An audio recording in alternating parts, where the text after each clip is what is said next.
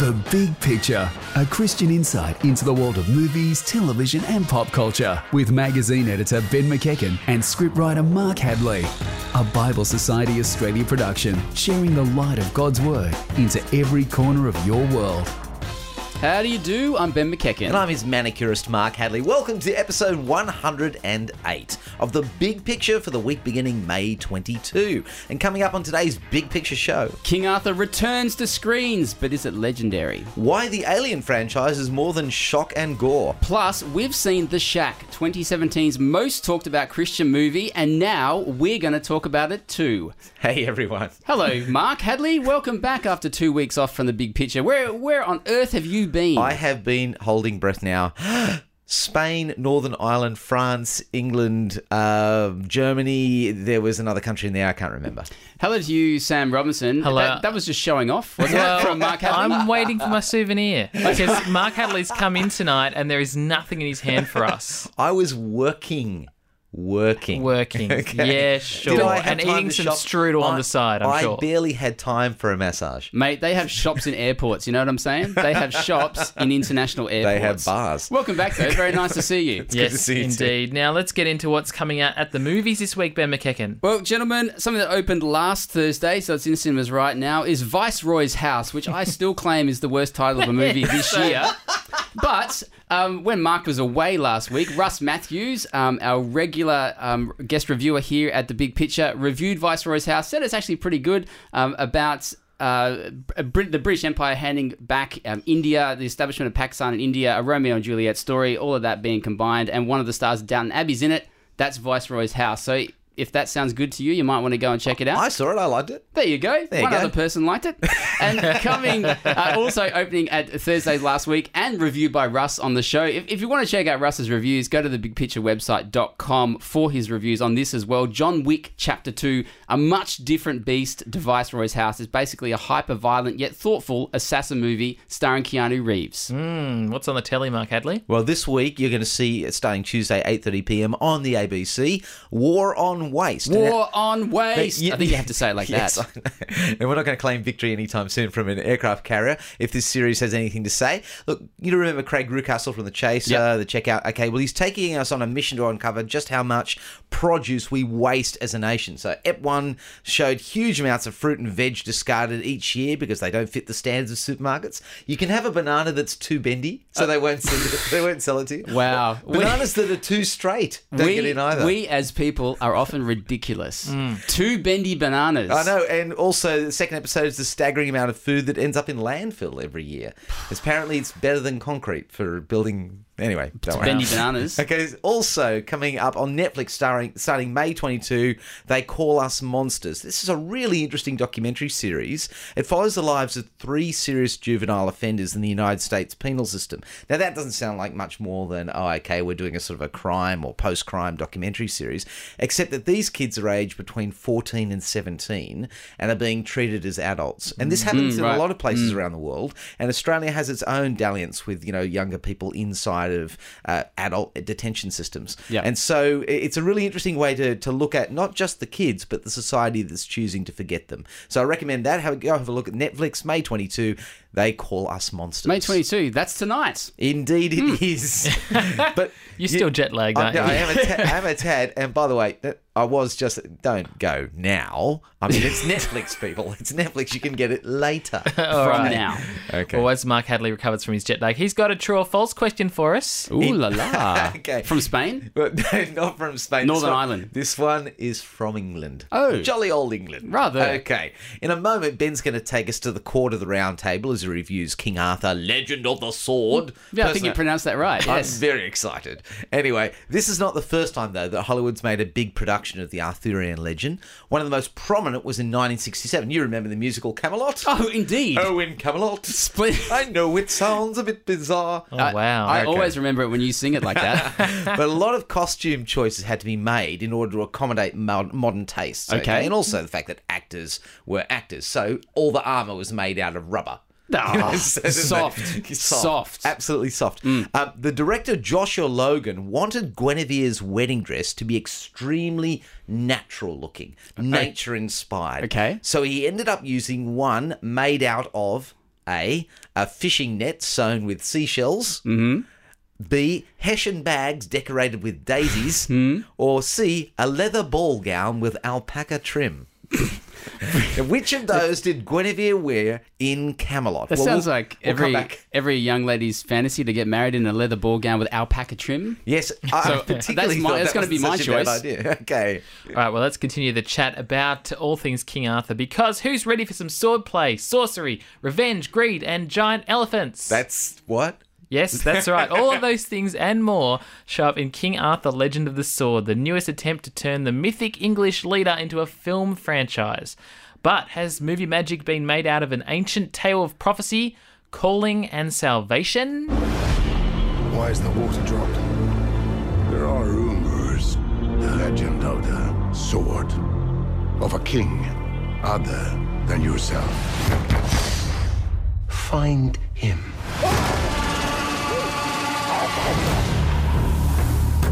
I know your story. What kind of a man would you become had you inherited your father's kingdom instead of being raised in a brothel? Wow. All right, blokes. Uh, it is what 2017, and we're up to King Arthur: Legend of the Sword. I think the most recent King Arthur movie was uh, was it around five to ten years ago? Clive Owen was starring as King Arthur. Keira Knightley was in that movie. Ray Winstone, etc., etc. That movie didn't go so well, but here we are again a couple of years later, having another shot at this uh, Arthurian legend. Did you know that Daniel Craig was offered the role for King Arthur in that? in that other King Yeah, Arthur yeah, movie, other one. the guy's playing James Bond, James or may or may not be James Bond. Clive Owen. You chose Clive Owen over Daniel Craig. Well, he but Anyway. Clive Owen also was up for James Bond around the same time. Looks like they must have swapped roles or something. Anyway, we're talking Yeah. about that, Sorry. that King Arthur. This is the new King Arthur, and this one's more of an origin story of King Arthur, like you get with most blockbuster films now where they're trying to start up a franchise. Let's go for the origin story. Let's go for the bit before he became King Arthur. Let's go for where Arthur came from. Is he story. called Wart?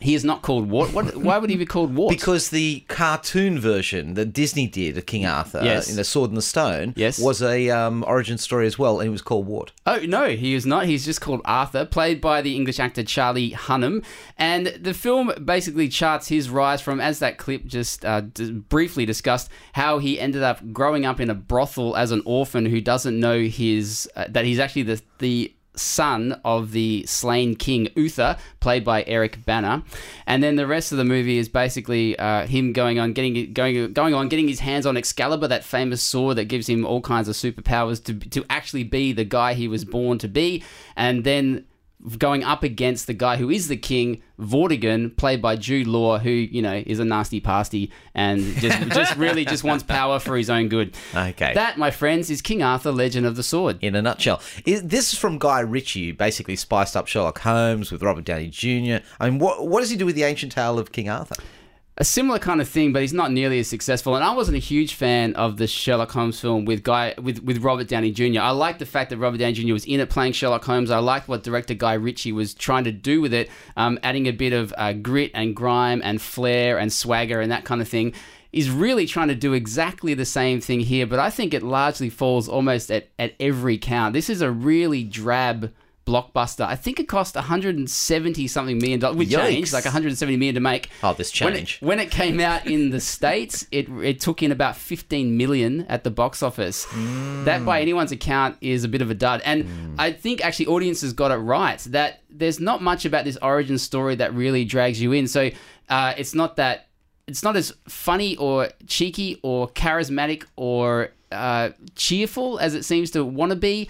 Um, it's it seems to ju- it, it basically just goes through a lot of expected things that you get from any kind of origin story with this sort of setup, not going in new directions. Apart from chucking in some giant elephants right at the start, which I don't even understand what they were doing there. That is a little weird. But the guy playing King Arthur, Charlie Hunnam, like he's fine, but it doesn't really. He doesn't have Robert Downey Jr.'s like assuredness or anything like that. Yeah. Jude Law is the bad guy.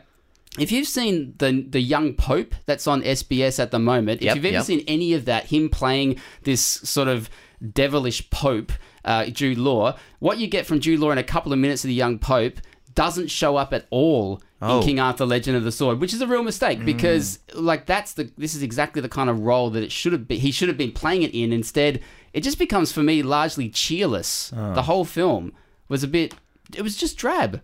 Right. Well, I'm still excited. Okay. There's a lot of talk in King Arthur Legend of the Sword about prophecy, magic. Does that give the movie something to work with spiritually or anything? like the the same the the, the same story. I think I'll just be telling the same story over and over about King Arthur. All the elements are there that you think will make something of a rip roaring tale. So having prophecy and you've got a firstborn son of a king. There's salvation for the people. They're waiting for that. Mythic abilities.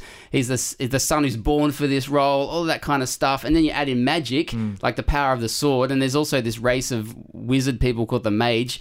All of that sounds like it could like really rev up the legend of the sword. But instead, it doesn't. And mm. and even with this, like King Arthur trying to refit the story of Jesus' life with some Cockney geezers who are fighting evil kings back in the day, helped out by convenient bursts of magic, even that doesn't actually work on screen as It- well it- as it's it Guy might. Ritchie. There had to be a Cockney in there somewhere. Ever since Lock, Stock, and Two Smoking Barrels, it's basically Cockney, Cockney, Cockney. Yeah, he's basically tried to do that and really somewhat failed mm. in that attempt. Now, King Arthur, it's built on this idea of someone being chosen for a particular role. Does does that leave audiences thinking about purpose in life? Ben? Yeah, yeah. They'll be thinking about what was my purpose? Should I really have come here and seen this? And I think they'll be thinking, no, I shouldn't have stepped up, up for that. I shouldn't have. That wasn't my purpose. But yes, King Arthur: Legend of the Sword like heavily hinges on purpose in life. Um, I think plenty of people uh, mull over this day in day out about what am I what am I doing here. Um, I heard, a really good sermon on this recently when I visited a holiday when I was away for, for for a week, and it got me thinking again about purpose. There's a passage in the New Testament in the book of Ephesians that talks about how uh, if you're a person who follows Jesus, that God has already Uh, like pre-prepared effectively good works that you can go out and do in the rest of your life as someone who follows Jesus. That kind of overall purpose for life, whatever that's going to look like for you, I don't exactly know if you're a follower of Jesus. But that overall purpose for life, I think, is fantastic comfort as you go through going about whatever you're going to do. You may not be sure what it is, but you have a purpose. That's great. King Arthur, Legend of the Sword, as much as it's got a, a pre-packaged purpose for what Arthur's going to do, grab the sword and, and take like take what's his, it doesn't offer any great purpose to audience members whatsoever. Oh, it's well. quite a disappointment. Uh, King Arthur, Legend of the Sword stars Charlie Hunnam, Jude Law, and Eric Bana. It's now showing in cinemas and it's rated M for fantasy themes, violence, and coarse language. Now, true or false answer, Mark Hadley. Okay, a little before the review, we said uh, 1967's Camelot, Joshua Logan, the director, wanted a real natural take on Guinevere's wedding dress, and he went with A, a fishing net sewn with seashells, B, hessian bags decorated with daisies, or C, a leather ball gown with alpaca trim. See alpaca trim. B. B, well, gentlemen, you're both wrong. He- Ah. He, basically said, wrap her in a fishing net, let's throw some seashells on. That'll lovely. Oh, natural. Wow, there you go. well, coming up on the big picture, the sounds of The Shack, and Mark goes into a cinema where everyone can hear you scream to watch Alien Covenant. Welcome back to me. And to anyone else who's joining us on the big picture. Ben, including myself. We're at the soundtrack segment of the show. And this week we thought we'd choose something from a film we're about to discuss later in the program, The Shack, which is one of the most controversial, talked about Christian movies of the year uh, by like by a long, long way. So, to get us in the mood for The Shack, we thought we'd play you a little bit of this. Oh, my heart, don't let it bleed no more. Sometimes forgiveness like a God only knows why love is worth the fall. Maybe that's what makes it love. Maybe that's what makes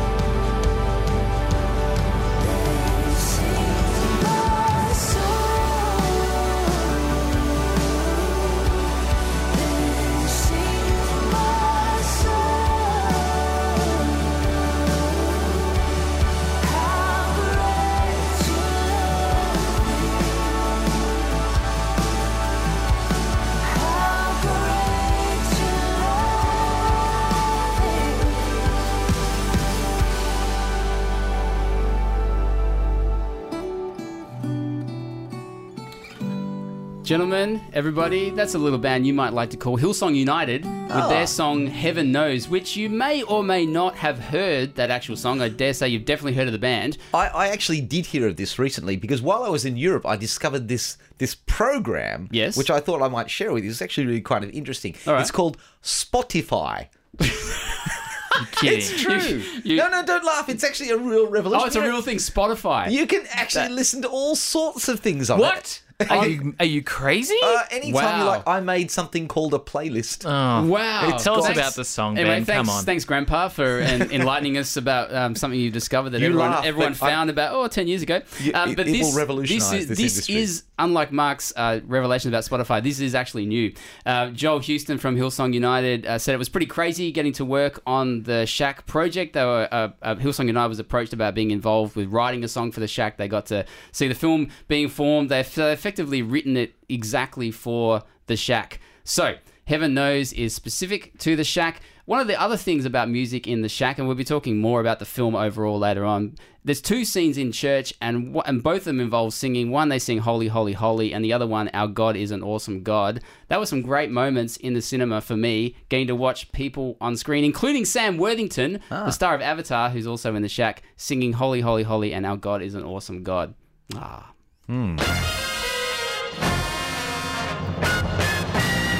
Now, there are some science fiction franchises that can truly be said to have helped define the genre. Star Wars gave us Jedi Knight, Star Trek, the Federation of Planets, and a drive to go where no one else has gone before. Did I say that right, Mark Hadley? Is that You've got to say with no one has gone before. Okay, there we go. Hmm. Well, no list would be complete, though, without the Alien series. Ridley Scott's original film Alien laid the groundwork for a whole generation of terrifying beasts that roam the black heart of space.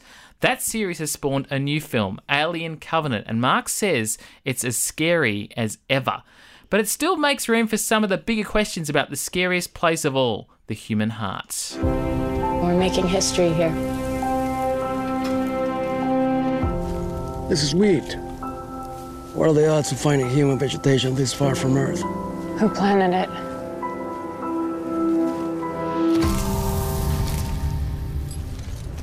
You hear that? What? Nothing. No birds.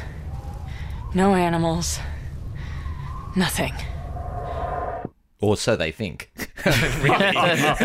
this is, uh. I know- and I've got to say, this film is awesome. Awesome. It is awesome. Okay, just getting right off the bat. The crew of a colony ship, the Covenant, bound for a remote planet, discover an uncharted paradise. Could be this be their new home? and what could possibly go wrong? this is my motto. They head down to the surface and discover a threat beyond their imagination, and their harrowing escape attempt begins. And just when it looks like they'll be wiped out for sure, they're rescued by an android called David.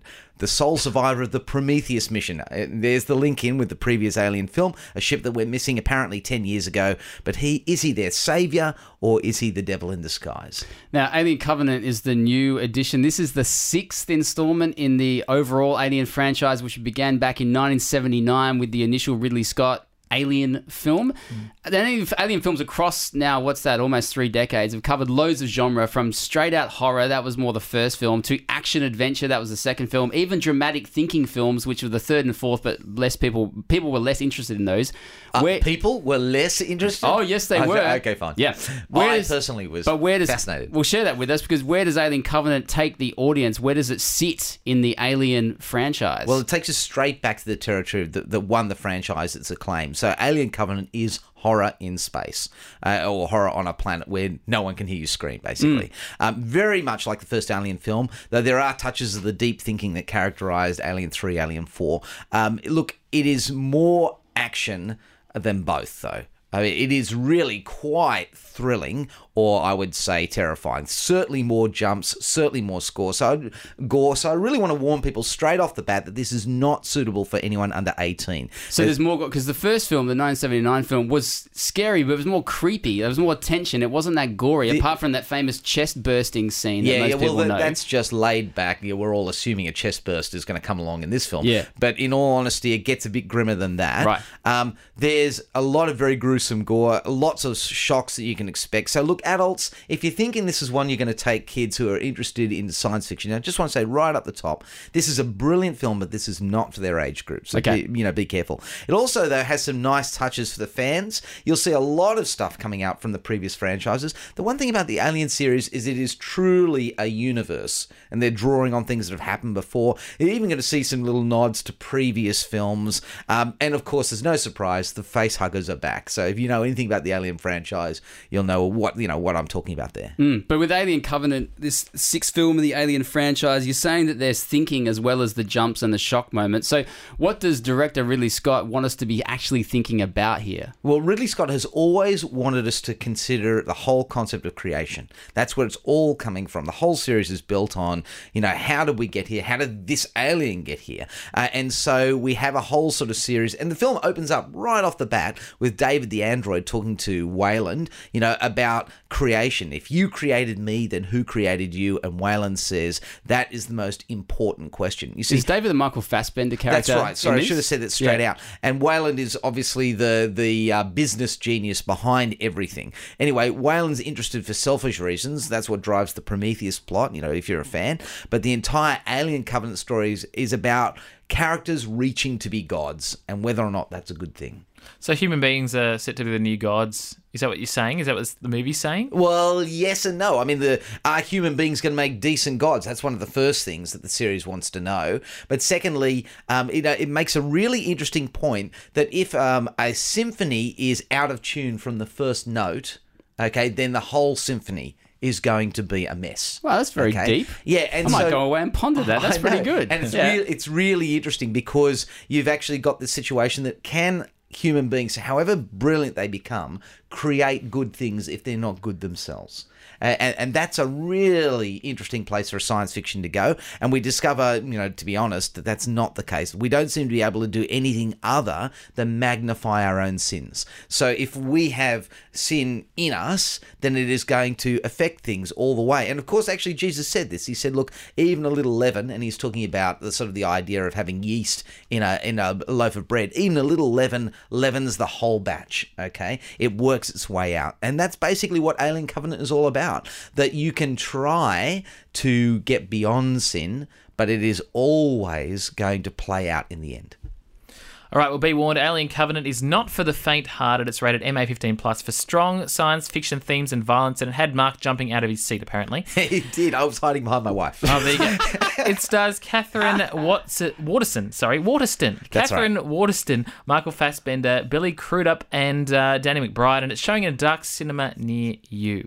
Now, coming up on the big picture, The Dummy's Guide to Twin Peaks, one of the greatest shows of all time. Amen. And uh, Ben visits the shack. Is it worth cracking open the door? We'll find out next. Welcome back. Well, today will go down in history as a very, very special and monumental day. And why is that, Sam? Well, after about 25 years after the final episode of Twin Peaks Season 2 aired, one of TV's most groundbreaking and acclaimed series, and one of my, I know that's one of our favourite TV Me shows and of all you, my time. friend. And I'd just like to insert yada yada yada at this point. What are you talking about? I've never seen Twin Peaks. What? no! Ah! get out! Ah! get out! No, actually, studio. get out. Like, just, well, like, let's get back on track ah. here because, yes, after 25 years since the last season, the brand new season has premiered today on streaming service Stan. Mm. But maybe, like Mark Hadley, you don't know anything about Twin Peaks. Well, Maybe- here to help us is Dave Brown, the former deputy editor of Empire, who is now the resident Twin Peaks guru for Stan. So for press record this week, David delivers to you the Dummies Guide to Twin Peaks. I hope you're listening, Mark Hadley. What are the things that we should know about Twin Peaks? Well, number one is directed by David Lynch. And anyone who doesn't know David Lynch, he's a crazy filmmaker, an artist. Uh, he's made films like Eraserhead and Blue Velvet and Wild at Heart. And his work is amazing and unlike anything you'd like to see. And then it was thrilling that he took this kind of weird imagery and bizarre ideas he has on the cinema screen and brought them to TV. Because David Lynch is more of an art house uh, favourite, a bit of a critic's choice, David Lynch, but he's not necessarily known in the mainstream, is he? So, one of the reasons that Twin Peaks went over so well, what, 20, 25 years ago, is because you got this guy with these amazing ideas coming to mainstream TV. And do you think effectively revolutionising it? Most definitely. It was unlike anything that anyone had seen before on TV. And it had one of those great kickoffs that once you watched it, you were hooked. What was the kickoff? I don't think it's spoiling anyone by telling us what the kickoff is. And this, for a dummy's guide, we need to know what was the kickoff. The homecoming queen, Laura Palmer, in the town of Twin Peaks, is found dead on a riverbank, wrapped in plastic, with a small little little letter R on her fingernail. Now, that's in the opening sequence of Twin Peaks, the TV show, which had two seasons, did it not? It, it had two seasons. The first season was eight episodes, and there were 20 odd episodes in the second season. It became a thing, like who killed Laura Palmer. Everyone wanted to know. By the time we got to the point when they revealed who killed Laura Palmer, I think a lot of people were kind of like just just crazed because everyone was so desperate. It was this massive, massive big thing when the show was, was broadcast. But they took a long time getting there. David Lynch never wanted to reveal it. He wanted everyone to carry on watching and always never know who killed Laura Palmer. And during that time, we get like these weird red rooms with backward talking dwarfs. There's a lady who lives there called the Log Lady who talks to a log, and her log talks to her. Uh, there's lots of crazy characters, as you would expect from a David Lynch production. And another thing about it is it pushed boundaries. It showed things you hadn't seen on TV before. And when you do find out who killed, killed Laura Palmer, it's just horrible and distressing and really disturbing. So it really it tested its audience in so many ways. All of that sounds actually kind of traumatizing, Dave, the way you put it like that. But why do you think did Twin Peaks become such a big deal? Why were people so hooked? Look, I think they were hooked, as I said, because something like this has never been seen before. And through the whole thing, you had Kyle MacLachlan as uh, Agent Cooper, who is this like wide-eyed Boy Scout, kind of thumbs up FBI agent who comes into town. And he just kind of like, you became him and he became the audience because you were meeting all these people for the first time. So it's just a fantastic way to drive drive the show. The music as well. The music was fantastic. Now, even Twin Peaks dummies out there would know that Twin Peaks is returning.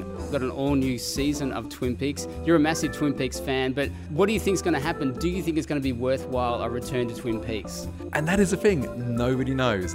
In, this, in these days of internet and tweeting and Facebook, there's nothing has been revealed about this. We know there's a massive cast, it's over 200 cast members in this new show. We know it's 18 episodes, all directed by David Lynch, and he made it as a 18 hour continuous movie and then chopped it into bits to be broadcast. So no one knows. David Lynch also hasn't made anything in like over 10 years, and that's really exciting because until they broadcast that first episode, nobody knows. So, Dave, even for Twin Peaks dummies, I take it you're recommending they check out the new Twin Peaks. Uh, most definitely, check it out. But if you have time, try and watch the other 29 episodes of seasons one and two first. That was Dave Brown, former deputy editor of Empire. He's now the resident Twin Peaks guru at Stan, which basically means for the last month or so, he's been writing articles for everywhere from The Guardian to BuzzFeed about Twin Peaks, Twin Peaks, Twin Peaks. Um, so hopefully that Dummies Guide was something of an introduction for a lot of people who, like Mark Hadley, may not know anything about Twin Peaks, might have heard about it, might not have. It's true. It's been on the landscape. Yeah, but why it's such a big deal around the place? We'll be talking about it in the next couple of weeks. Now the the new series is back and around. Um, but hopefully that was a very nice, helpful snapshot of why Sam and I, at least, are well into Twin Peaks.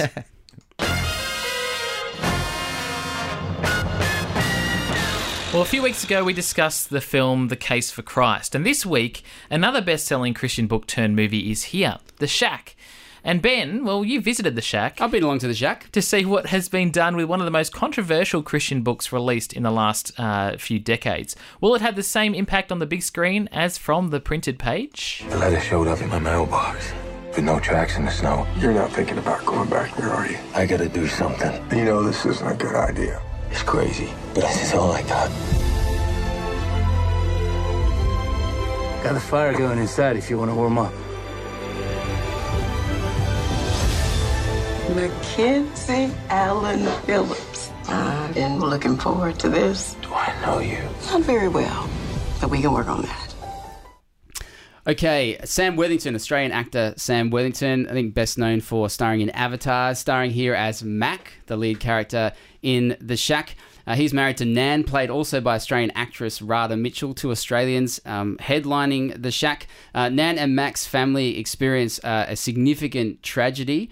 And uh, from that point, we're particularly focused on Mac and the grief that he's going through. He's a father who's struck by despair, anger, guilt about what's happened to his family. Uh, at, at an early point in the film, he gets invited to the shack, the quote unquote shack, for a weekend with Papa, which is weird to say the least. But he goes along and discovers that Papa, which is the affectionate name his wife Nan calls God, is actually waiting for him. So God is waiting for Mac at the shack for something that you could loosely describe as a weekend at God's. Right. Okay. Now look, we've both read the book. So how close is the Shack to William P. Young's book? I mean, it sounds like, pretty close. It's it's really really faithful. Apart from it remixes a little bit with the order of events. So uh, the film you get the the first half is the setup to getting to the shack. The second half is what happens when you're there. Uh, there's um, some some of the things that you re- get told in the book and the order of events is just being kind of front loaded a bit more in the film. I think to build up the backstory of what's going on with Mac and his family. I'm, I'm being deliberately vague because for anyone who hasn't read the book, it's uh, quite powerful when you see on screen what actually happens to Mac's family. Anyone who's a parent, particularly, I think will be significantly affected. well, you actually what had happens. a mate. You, you took our mate Russell on, didn't you? Yeah, so so Russ, who was um, on the show last couple of weeks, um, helping us out, uh, doing some reviews while Mark was away. He went along. He hadn't read the book, so he was uh, quite struck, particularly early on, by all these events in the film that he hadn't like had no familiarity with. Um, I think then what happens though with Mac, like it's definitely it's um, they it's well it's close to what's in the book, so highly faithful to the book. But it's that difference between when you read something in a book and you're imagining it yourself versus when you see it on screen. And when you see it on screen, it just becomes like a well done telly movie. There's a lot of stuff in the shack that's very me- mel- melodramatic. It gets increasingly preachy, and it can be a little bit sugary and kind of lollipop colored and that sort of thing. And that comes out on screen. And so progressively, as the film went on, it for me became more and more cornball and a bit like it's harder to be it's harder to take seriously when you're actually watching it in front of your eyes. Uh, for for Sam Worthington's part, I think he does a great job at selling a lot of the cheese. And Octo- Octavia Spencer, an Oscar-winning actress, is well cast, but she struggles with who she actually has to play, which is God. She plays the figure of God for for most of this film. She's basically a female version of Morgan Freeman, but she gets saddled with a lot of fluffy and cornball lines as, as the shack goes along that can be quite hard to swallow. Okay, well, look, I think most people would know how controversial the Shack's been. There are Christians who love it and other Christians who challenge it. Um, what are some of the biggest points of contention? How do they go on screen? But given this is so faithful to the novel, anyone who's read it and dived into any of the controversy about the shack would know that's really difficult to even know where to start. Like there are so many theological, um, you know, uh, so many issues to do with knowing and understanding God that get raised by the shack. It's like wow. Uh, so everything from seeing the Trinity, the Holy Trinity, um, God, Jesus, the Holy Spirit represented up on screen, and the way they're depicted, particularly God being a woman, that's been highly controversial since the novel come out. It's not going to be any less so now that it's up on screen. But there's a vast spectrum of topics that get dived into as well. The big ones are the presence of evil and why is there suffering if God's good, God's wrath and eternal judgment show up, and the consequences of sin and the and and what bearing that has on heaven and hell. That's just for starters. For some of the topics that people, uh, those who love the novel say it's an excellent depiction of this. Those that don't will just totally disagree with that and say that it's not. Um, there's but one of the strong things that comes through the shack, which I think is the what happened in the novel too, is that. William P. Young, the author of it, really wanted to teach on forgiveness and God's love and goodness. And that's so strongly the aim of The Shack, the movie, that it's it's the easiest element, at least for me, to get behind and say I may not agree with all of its depiction, but I kind of like the intention of it. But I do have reservations, significant reservations about the way it's handled on screen. Yeah, I sort of wonder though, like as some people who come into this with no knowledge of God, um, what impression of God they'll take away. Yeah. So when it comes to like, maybe I'll put it this way: if you ask me, could I recommend The Shack to people?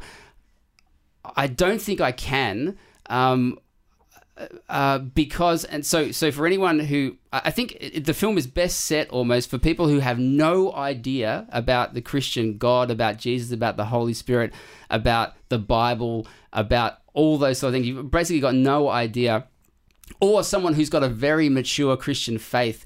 And so the person with a very mature Christian faith would be able to sift through a lot of the way that William P. Young has demonstrated um, things about God on screen. And then for someone who doesn't have any knowledge, the best thing that could be said is that you hope it would prompt them to go and find out more about what's being depicted on screen. The danger in the shack, I think, is that someone who has a little bit of knowledge and there's a huge danger then of them being misled or being misinformed because some of the information that's put up on screen that almost challenges you to think that those behind the film are suggesting this is the way God is. I don't think are, are biblical. I don't think they're upheld by God's own word. Um, there's there's many moments in the film like that. So the, the why I am hesitant to recommend The Shack, even though it's an okay movie and it's very faithful to the book, is the danger of misleading people is is is huge. Is huge. Okay, well, the Shack stars Australians Sam Worthington and Radha Mitchell, as well as Oscar winner Octavia Spencer. It's rated M for the very vague reason of including mature themes. Mm. I really don't like that rating system, which it does to be sure, and it will open at cinemas this Thursday. Well, coming up on the big picture, we've already discussed Mark's fear factor when it came to the Alien franchise, so prepare yourselves for Mark's top five movies that made him lose sleep. Be afraid. Hey, welcome back to the big picture.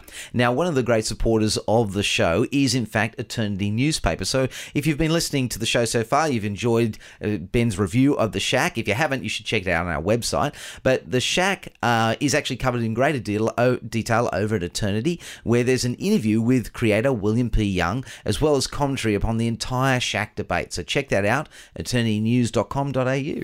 Also, a big believer in the big picture, been supporting us for a long time now, Mark and Sam, is Insights Magazine. They're at insights.uca.org.au. They've also uh, been commenting on the Shack recently, including uh, they've done an interview with one of the stars, Radha Mitchell, in which she revealed how her view of Christianity was reframed by being part mm. of the shack and Wow. how challenged she was by the material that was in the shack. It's really quite a revealing read, like and how much detail Radha Mitchell goes into about her own personal spiritual journey. Insights.uca.org.au. Well, it is time for my favourite time of uh, the show, the top five. Sam, every time you say that, my friend, like it just makes me feel bad about Well, whatever actually, else we I- was. I was gonna we say, though, earlier. We talked about we Alien did- Covenant, The Shack. We talked about King Arthur: Legend of the Sword. Wasn't that good? well, Sam? Twin Peaks, m- one of my favourite shows of all time, we've already discussed. So that was a high point, but you know, let's see if we can get any better with top, this top five. It You- you always love this part of the show. It certainly will for new listeners uh, to the program, and welcome again to everybody in Brisbane. And we'll be adding more cities as the months go on. But we've We been sound like we're trying to conquer Australia. We're not. We're, we're collegially inviting city everybody by city. City by city, we're, we're, we're, into the gr- inviting, we're inviting opening our arms wide and saying, the- "Come join us at the big picture." at the great family that is. Well, we've been thinking about one film in particular, the blockbuster Alien Covenant, and it was a horror film guaranteed to keep you wide awake. And that got me thinking about the top five this week. Of that, what films kept me wide awake? So this is my personal top five films that made me lose sleep.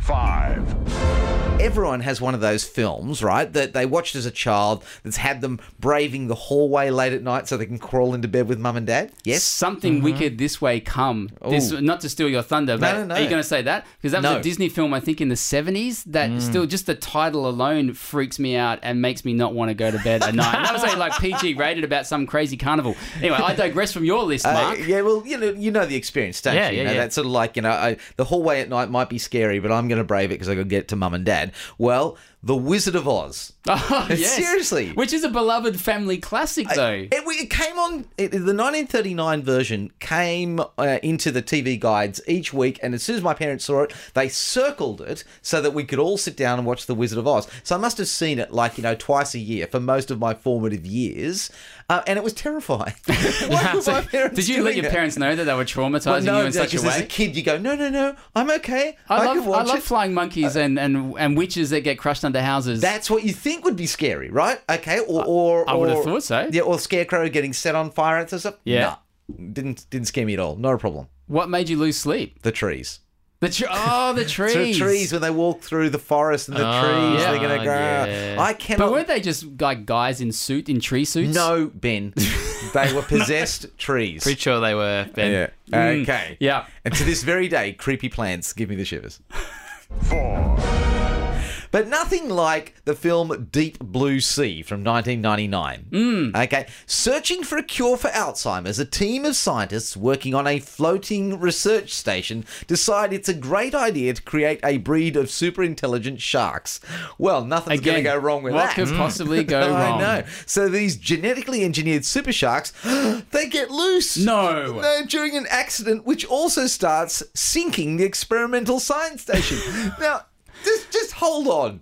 Why didn't they build that thing on land? What, and why wasn't it shark proof? What, what, Yeah. the, what the hey? Why is it sinking?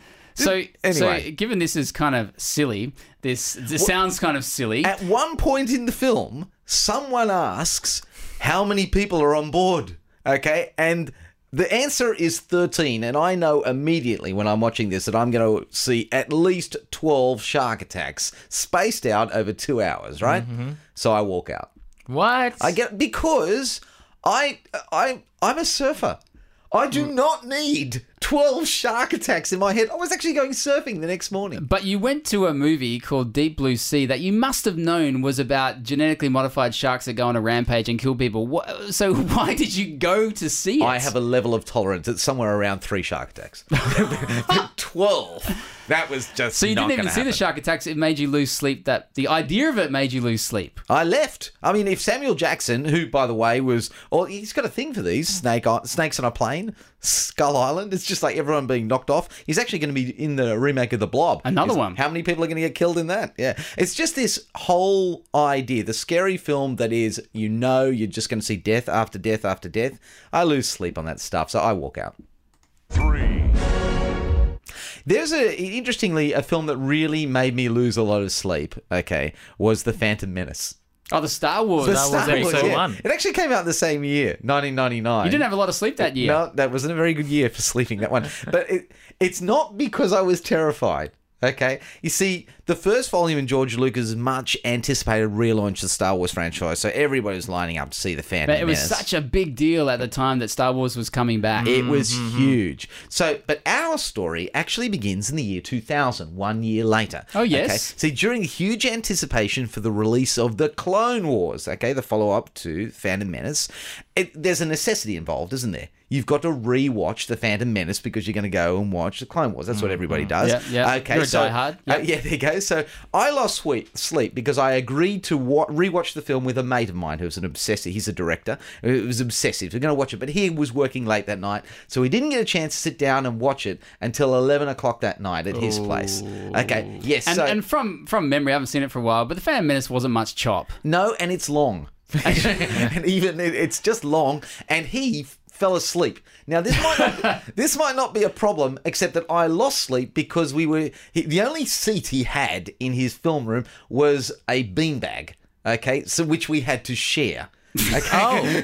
I know. And it was one of those huge beanbags. I believe that they are known as a love sack. So anyway, we're sitting in this mm-hmm. huge beanbag together. He's fallen asleep on my shoulder and is snoring, and I'm watching Jar Jar Binks. I lost sleep. That will haunt your dreams if you ever will. get to sleep.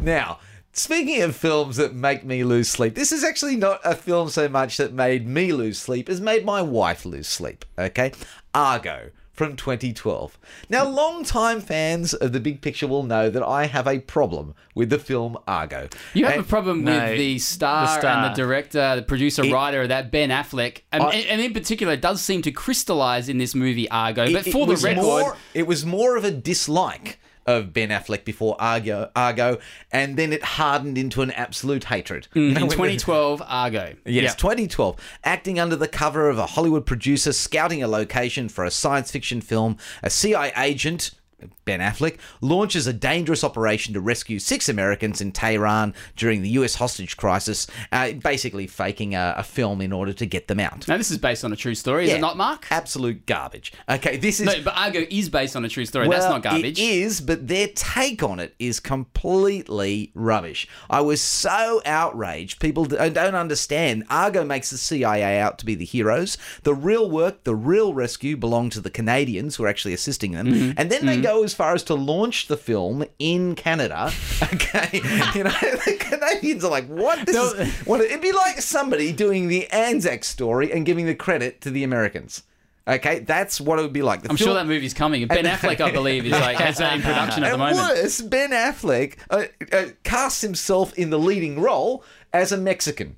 Now, As a uh, Mexican? it's- Did he? Oh, yeah, the leading role was a Yeah. Mexican. Now, I'm just trying to say, okay, Ben, your acting ability, your your emotionless flat face thing works for Batman, but not as a Mexican. So, so Mark, um, So my wife lost sleep I- I because just- I still have not stopped about this film. that was my I'm question. probably going to keep It's- going. It's like five years Give later, me another man. opportunity. I will just preach the word. Repent, Ben. Repent. But let's get on to something happier. I go. No, let me just put that aside. Let it go, friend. Let it go. oh. For your wife's sake, please we let it go. Let me go with my number one film for mo- for, for losing sleep over the Lord of the Rings trilogy. You know, 2001, 2003, watching not one, but all three Lord of the Rings films back to back. The Fellowship of the Ring, The Two Towers, The Return of the King. Who has not done this?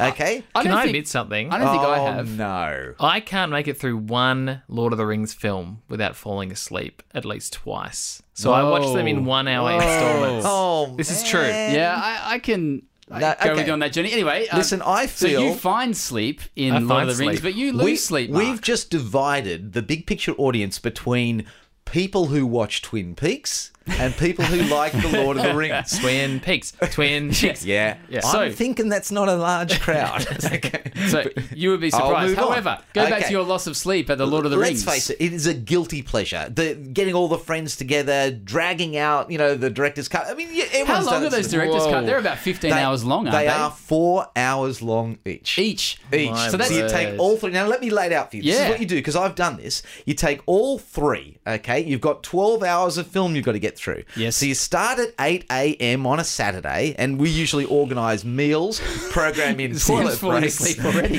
and then we exercise, exercise. We even have exercise breaks for deep vein thrombosis because you've been sitting there a long time. Okay, most flights to you know LA. Okay, and so and then we settle in for what is usually when you add all those things in a 20-hour epic.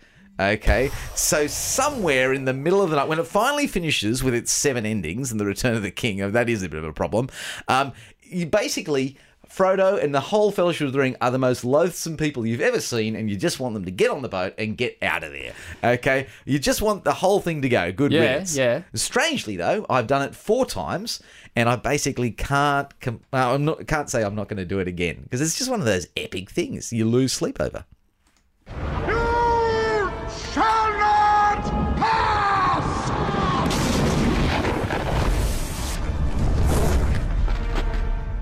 Look, it's not the most conducive line for those involved in quiet reflection. I might admit, you shall not pass, but basically, it's great fun.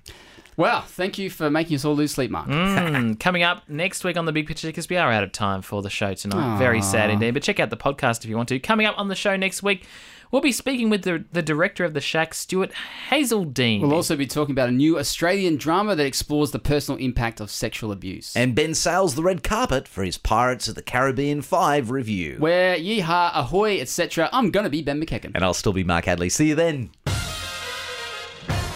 The Big Picture is a Bible Society Australia production, sharing the light of God's Word into every corner of your world.